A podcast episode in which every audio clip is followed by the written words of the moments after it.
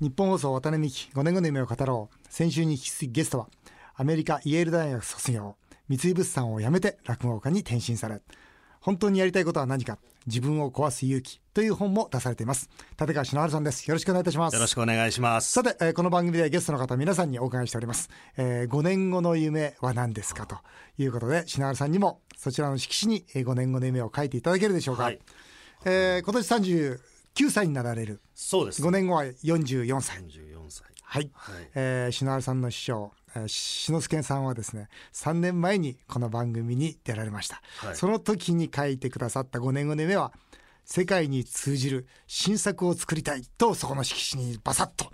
書いていただきまして、はい、志の輔さんに近々お会いしたら、あとにねんですができているでしょうかと聞こうと思っているところでありますが、さて、えー、志の春さんの夢は何でしょうか。どうぞ。はい、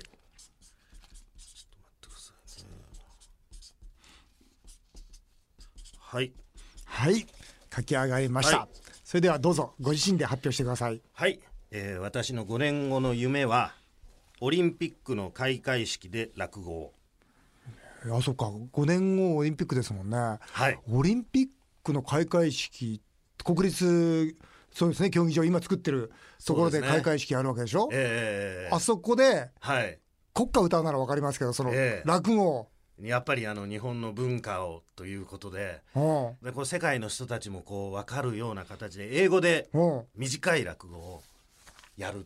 ていう。英語で短い落語、はい、は英語ででも落語って難しいんでしょ。はい、だって志の輔さんとお話しした時に、はい、いや日本語だから落語できるんだよと。そうですね、例えばね、それこそ言うとかいうのが、はい、あなたとか君とかお前とか、はいお前さんとかね、要するにその言うがいろんな表現の中でその言葉をなぜ使うかっていう裏側に全部にその人の心の模様だとか、はい、その情景だとか場面が決まってくるんだと。だから英語は落語できないんだよという話を聞いたことがあるんですけど、はい、英語でやるんですか。私もそういうふうに思ってましたし、うん、確かに日本語って落語には向いてるんですね。うんうん、もう相手を呼びかけただけで関係性が全部わかるっていう。そうそうそうそうそうそう、えーうん、だから英語でやると説明がちょっと多くなってしまうんですが、うんうん、これまであのシンガポールという国で、うんえー、と英語で落語をやったり、まあ、いろんなあの国の方の前に、はい、イェール大学だからねいやいやそうかそうか、えー、だから英語で落語をやろうというふうに思ってね、そうなんです。そういうきっかけがあって、ああいろんな国からあの語り部みたいな人が集まるところで、うん、落語をやってくれっていうので、それがきっかけで初めてまあ英語で落語をやったんですけど、うん、ほうほうほう、どうでした？半信半疑で行ったんですけど、うん、ものすごい受けるんです。あの日本でこれまで私一番受けた時のさんびゃくばいぐらい受ける感じで、そのドワーンという、あのこっちがどこがそんなに面白いんですかって言いたくなるぐらいすごいんですよ。でそれをこう見た時に、うん、あ、落語ってその物語自体の持ってる力っていうのは、うん、世界の人たちにも伝わるんだなって思ったんですね。なるほどね。でそうすると日本語でやってる ひゃくパーセント は伝えられないかもしれないですけど、うん、はちわりうまくちゃんとやってきゅうわりぐらいちゃんとそのニュアンスまで伝えられれば、うん、絶対にこれは他の国の人たちにも間違いなく伝わると思って、うんまあそのね、状況とかいうものはその言うっていう言葉をね、はい、いろんな形でこう補足的に説明すればそれは伝わるわけですよね。そうですね。なるほど、ええ、そうするとちょっと時間長くなってしまう。少し長くなったりします、うん、あとはやっぱりあの日本語でこう英語にすると面白くないシャレみたいなところもあるので、うんうん、そこら辺は抜きながらやって、うんまあ、トータルは同じぐらいで、ええ、は割とその骨格がシンプルになるので英語に訳すとその分分かりやすくて笑ってもらえたり し, しますね。面白いですね。えー、やっぱりあの、はい、ね、志の春さんベンチャー企業じゃないですか。簡単に言えばその落語界でね、はい、ベンチャー企業としてこうどんどんこれからのしていくときに、はい、やっぱり彼はどういう強さがあるのと、はい、やっぱ会社も同じですよね。あの会社の強さって何、はい、何が差別化されてるの、こうなるわけですよね。はいはい、そうするとイェール大学だから彼の英語の落語はすごいよと言ったらこれ売り物になりますね。そうです ね, ね。ただそこの部分に関して私も師匠からよく言われているのは、うん、英語はあんまりお前を売り出すんじゃないぞっていうのは。なんでですか？なんでですか？そうすると英語を売りなのはいいことだと、うん、お前の武器ではあるけど、それ英語英語ってこうあんまりこう言うと、あの人は英語落語の篠原っていうふうに言われるぞっていうふうに言う、うん、えなんでいけないんですかそれは。でその英語落語の篠原っていうラベルが一回貼られると、うん、あこの人は日本語ダメなんだなみたいなところにつながっていって、お前は落語家になろうとして入門してきたんだ、うんうん、英語落語の人じゃないんだろっていうようなことを言われて、そこら辺は自分で注意していかないと自分で幹を狭めることになったりするぞと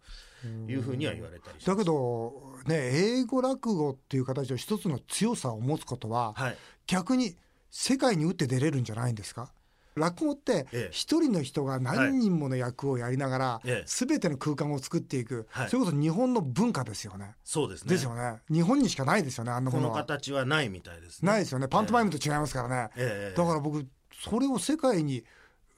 歌えばいいじゃないですか。そうですね、うん、あのやっぱりこの、まあ、オリンピックでっていうのも、うん、結局落語っていう言葉を、うん、例えばその寿司とか、うん、豆腐とか、うん、すき焼きとかね、ええ、うんうんうん、もうあの他の国の人たちも知っている言葉と同様、うん、落語っていうものも、うん、世界の人たちが知ってる言葉にしたいですね、うん、ああぜひいいじゃないですか、ええ、ね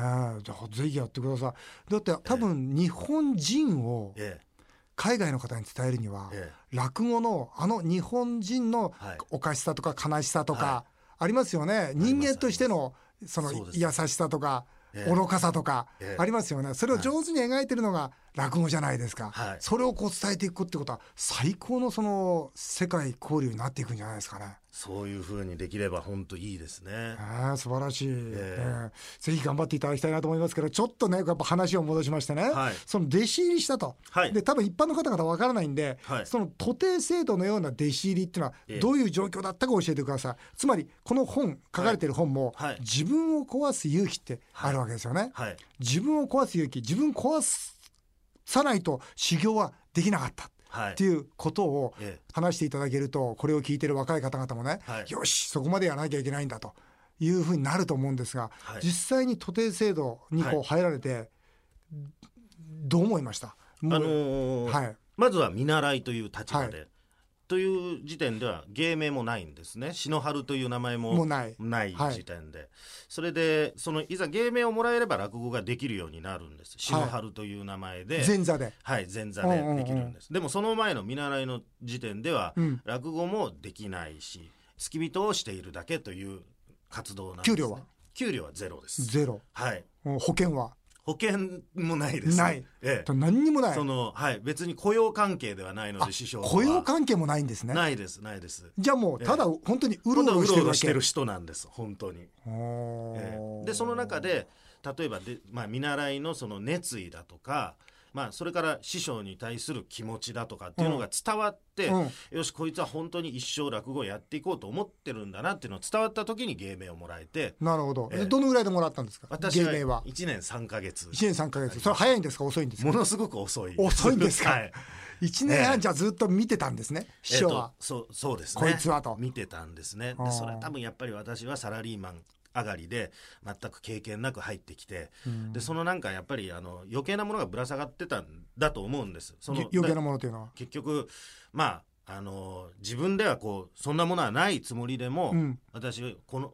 会社ではこういうやり方でしたとか、うんうん、アメリカではこういうやり方で私はこういう考えで育ってきた人間ですみたいなものがいろんなものがぶら下がってるのが多分見えたんですね。なるほど。でもう本当に入門してすぐに言われたのはお前がこれまでのその人生においての、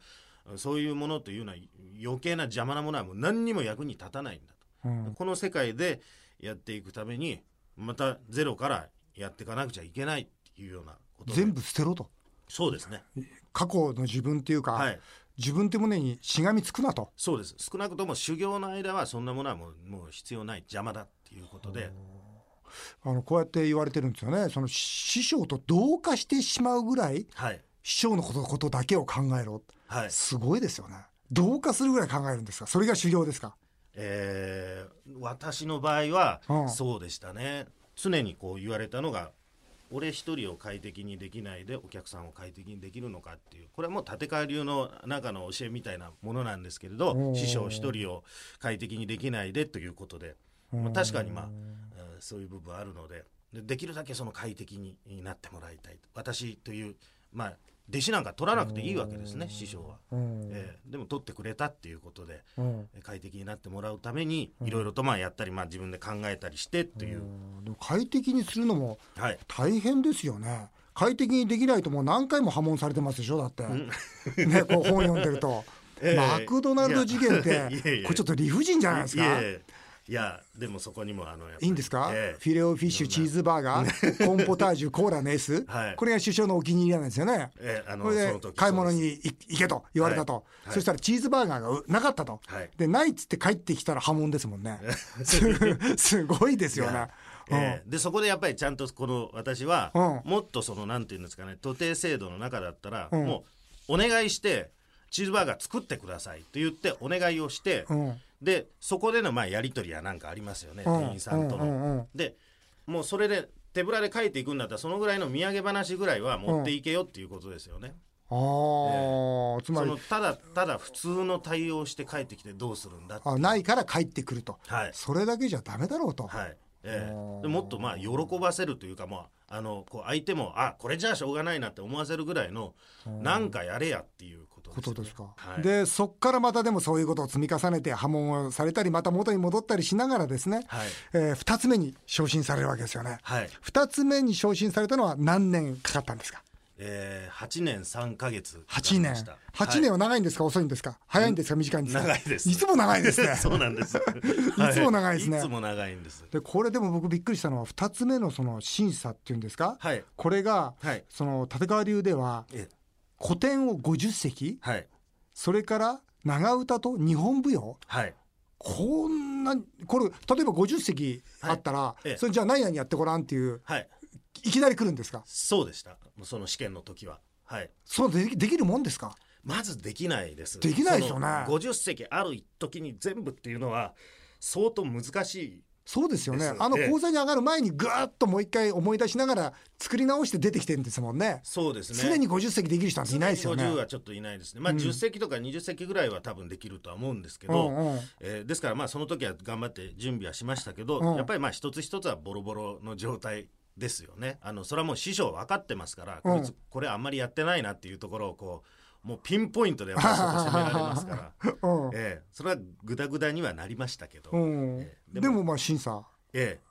あのいいよと。そうですね、一応まあその多分普段のを見ていて、まあ、そろそろいいかなっていうところで、うんええ、あとは一応とりあえずまあできたっていうことで、はい、で立川一門ですから、はい、その志の輔さんがいいよと言うと今度男子さんのところに、はいね、お会いしに行くということ で, で、ええ、男子さんからもいいよと、はいそうですね。大地さんからも審査を受けたんですか。あのその可能性もあるというふうに思って、うんまあ、私の師匠とふたりで男子師匠のところにご挨拶に行って、うん、で、えー、こいつをふたつめにあげようと思います、うん、よろしいでしょうかと私の師匠が言った時に、うんうん、男子師匠はあいいですあなるほど、うん、お前がいいと言うならあいいですというふうに言ってくださって、うんうん、で私の時は男子師匠の追試みたいなものはなかった、ね、で無事ふたつめになられたと、はい、ふたつめってのはあれでしょ、なんかよく聞くと、はい、そのお相撲なら、はい、もう十両と幕下ぐらいの違いなんでしょ、えー、要するにもう全然違うじゃないですか、そうですね、お相撲の世界でも、えー、十両になるととならないでは、はい、このふたつめもそうなんですか、はい、そうですね、自由にその落語のことだけを考えて活動できるっていうところはもうふたつめで、で弟子を取ったりその師匠と呼ばれたりということはないんですが、うん、活動自体としてはやっぱり前座時代から全く違いますね。あそうですか、はい、じゃああれです、マクドナルド買いに行かなくていいんですよもう、うん、今もう頼まれたら私行きますけど頼まれたら行くけども、えーあまあ、運転もしてないんですね。運転もあの日常的にはしてないです。弟弟子 の, あの前座が今してます。お、はい、じゃあこのふたつめになるとじゃああんまり志の輔さんとの接点ってだんだんなくなるんですか。師匠との接点ってのはそうですね、日常的にはなくなります。うん、はい、じゃあ、はい、簡単に言うと自立した芸人にならなきゃいけないんですね、はい、そうですね、はい、あじゃあつまり自分で自分でお金稼いでいくんですね。そうです。あそうですか、はいはい、そうするとじゃあ自分で、えー、例えば個展を、はい、ひひやったり、えーえー、例えば劇場やでこうやったりするんですか、えーえー、それとかあとこういろんな方から呼ばれて、ね、ちょっと全然やってくんないかとかいう、はいはい、形でそういうのもあります、ねえー、じゃあ本当にじゃあこれからあれですね、ご自分のその売り物を明確にして、はい、まあその強さをしっかりと打ち出していかないと、そうですね、ベンチャー企業としては、ええ、ねえ、そうなんです。本当にベンチャー企業ですから、うん、えー、例えば志の輔の三番弟子とかっていうものは別に何も関係ないことで、うんうんうん、ですからやっぱりまあ立川志の春っていうのがどういう落語をやる人間なのかっていうのを出していかないとダメですね。でこれからの売り物としては、はい、先ほど言ったように一つは英語落語、そうですね、うん、ええ、これもう一つはそう、あのもう一つはやっぱりあの基本のその古典ですか、ええ、古典、もう日本語の部分もちゃんとやってないと、それはあの師匠に言われた通りになりますので、うん、あ英語の人ねっていうことになるので、うん、やっぱり英語もやる以上はこうより日本語の部分はじっくりやっていきたいなと思ってます。うん、新作落語もやられてるんですか。はい、新作もやってます。たまたまね僕自分の師匠にね言って、ええ、あの篠原さんの落語聞きたいんだけどっていろいろ調べた挙句 YouTube にいっこだけあったんですよ、はあ、で昨日聞きました。はあ、あの犬の落語でした。人間があの犬に、あ、じゃあ犬逆だ、犬が人間になっちゃうやつ、はいはいはいはい、はい、短い落語でしたけどね。そうですね、うん、あれはあのふたつめ成り立ての時にあの、うん、撮ってもらったやつでした。えー、あの子供のなんていうか喋り方とかいうのは志の輔さんに似てますね。やっぱりあ、うん、そうですか。やっぱりあやっぱお弟子さんなんだなと思った、えー、そうやって聞いてました、まあ、毎日ずっといましたからね。うん、えー、さてこのねやりたいことがあるんだけどなかなか一歩踏み出せないっていう人はもうたくさんいる、はい、特に若者たちが挑戦する挑戦するけれども本当に自分を捨ててまで一つの道にこう向かっていくってことはなかなかできることじゃない、えー、今迷ってる人がいたとしたらご自分の経験通してなんて言われますか。そうですね、うん、いやもう単純に考えてやりたかったらやるでいいんじゃないかと思うんですね、うん、私もあの自分に才能があるのかとかっていうことを考えてたら、うん、一度もやったことないのに落語家なんか入門できなかったと思うんですけど、うんうん、まあそういうことはもうちょっと考える暇がないぐらいもうやりたいっていう気持ちが大きかったの で,、うん、でこれをこう自分で潰してしまうのはも う, こう一生後悔するだろうなっていうのはもうそれだけは、えー、明確に思ってたので、うん、もうとにかくやりたいっていう気持ちがあるんだったらやってみて、うん、やってみた以上はとことんもう自分で決めたことなんだから、うん、えー、腹決めて